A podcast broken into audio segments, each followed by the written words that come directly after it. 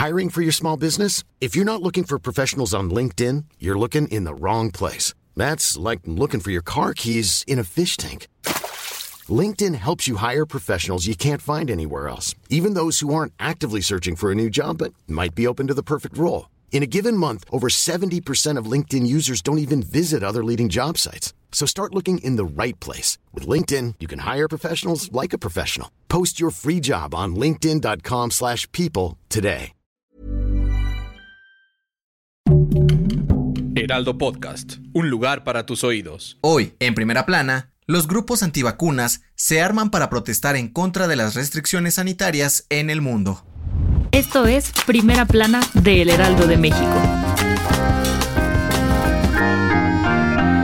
Con la pandemia de COVID-19 surgieron algunos grupos antivacunas que han salido a las calles de algunos países para protestar en contra de las restricciones impuestas en todo el mundo. Sin embargo, los gobiernos tienen miedo, pues algunos movimientos se han radicalizado. En Alemania, las autoridades detectaron que estos clanes se están armando y amenazan de muerte a políticos y otros funcionarios que están a favor de las restricciones. Incluso encontraron grupos en redes sociales donde cientos de personas planean atentados y dicen no tener problema en hacer lo que sea para acabar con las restricciones. Lo mismo ha pasado en Italia, donde los movimientos antivacunas se comunican a través de Telegram para planear ataques contra civiles, miembros del gobierno, científicos, médicos y medios de comunicación. Al igual que en Estados Unidos, donde afirman que el personal de emergencia mata a los pacientes no vacunados. De acuerdo con el epidemiólogo del gobierno de Estados Unidos, estos grupos también han buscado entorpecer la elaboración y distribución de vacunas, con hackers que se infiltran en los sistemas de farmacéuticas y repartidores. Ante esto, las autoridades de todo el mundo han pedido a la población mantenerse informados sobre el desarrollo y beneficio de las vacunas contra COVID-19 y evitar caer en engaños por parte de miembros de estos grupos radicales. Con información de Alejandra Martínez.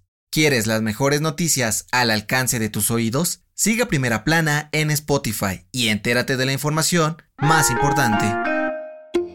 Durante la conferencia mañanera de este martes, el presidente Andrés Manuel López Obrador anunció una serie de cambios en programas sociales y en el área de la infraestructura dentro de su gabinete. Ariadna Montiel Reyes, quien era la responsable de las pensiones a adultos mayores y personas con discapacidad, será la nueva secretaria de Bienestar, y María del Rocío García Pérez, antes directora del DIF, será la nueva subsecretaria de Bienestar. Rogelio Jiménez Pons, quien era director general del Fondo Nacional de Fomento Turístico, Fonatur, ahora será subsecretario de Transportes de la Secretaría de Infraestructura, Comunicaciones y Transportes. Mientras que Javier May Rodríguez, quien era el titular de la Secretaría del Bienestar, será el nuevo director general de Fonatur. Y por último, se designó a Carlos Morán Moguel como director general del Aeropuerto Internacional de la Ciudad de México, con información de Francisco Nieto. En otras noticias, el presidente consejero del INE, Lorenzo Córdoba, dio a conocer que han verificado el 63% de las firmas necesarias para llevar a cabo la consulta de revocación de mandato y dijo que es probable que en los próximos días se alcance el número suficiente para confirmar su realización. En noticias internacionales, este martes el Departamento de Salud y Servicios Humanos dio a conocer que Estados Unidos rompió un nuevo récord de hospitalizaciones por COVID-19, con más de 145 mil pacientes ingresados a clínicas privadas y públicas, de los cuales 4 mil son menores de edad. Y en los deportes, en la Liga MX, el partido Mazatlán América, correspondiente a la jornada 2 de Clausura 2022, fue reprogramado para el miércoles 16 de febrero. El cambio de fecha no se debe a los contagios de COVID-19, sino al mantenimiento que se le está dando a la cancha del Estadio Kraken. El dato que cambiará tu día.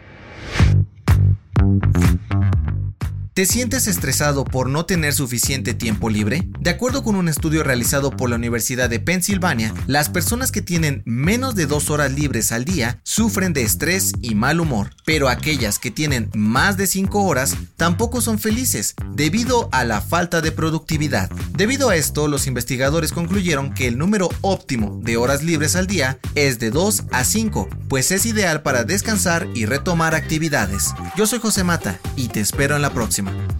Esto fue Primera Plana, un podcast del Heraldo de México.